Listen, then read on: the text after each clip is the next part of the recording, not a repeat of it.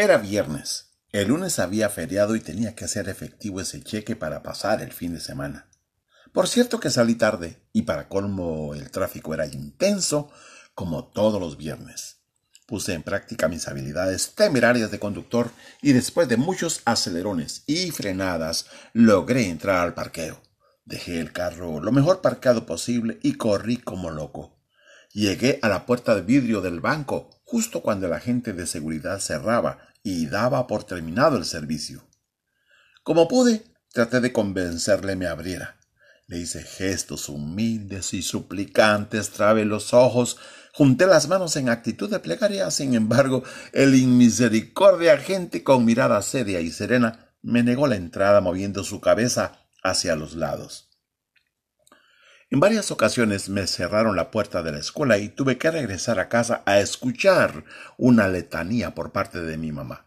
¿Te ha pasado esto alguna vez? Ante tus ojos se cierra la puerta del avión, o de la farmacia, o la puerta de un evento. Recuerdo la vez que cerraron la puerta del centro comercial con nosotros adentro. Fue problema poder salir. Así son las puertas. Sirven para permitirnos entrar y salir o para evitar que entremos o salgamos. Jesús dijo, Yo soy la puerta. El que por mí entrare será salvo. Jesús es el acceso a la salvación, al perdón, la restauración, la vida eterna. Él es la puerta que determina un futuro plácido, feliz, inimaginable, o un futuro trágico, aterrante y eterno.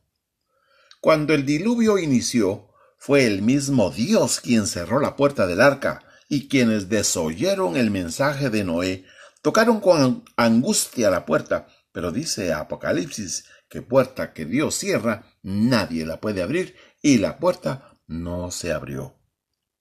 Cuando las vírgenes insensatas, desabastecidas de aceite, regresaron con aceite en sus lámparas, la puerta ya estaba cerrada ni lágrimas suplicantes, ni argumento alguno logró se abriera la puerta.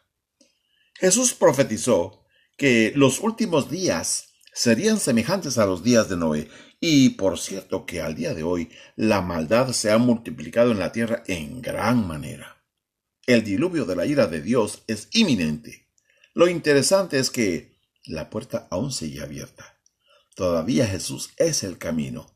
Todavía se escucha su venid a mí. Pero hay una advertencia en los salmos que dice que Dios no contenderá para siempre con el hombre.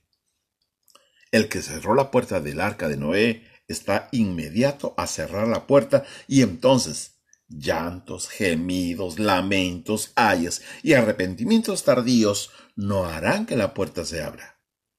Yo no tuve acceso al banco ese viernes, pero sobreviví ese fin de semana.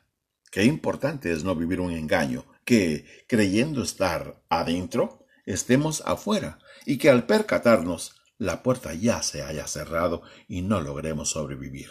Dios nos ayude.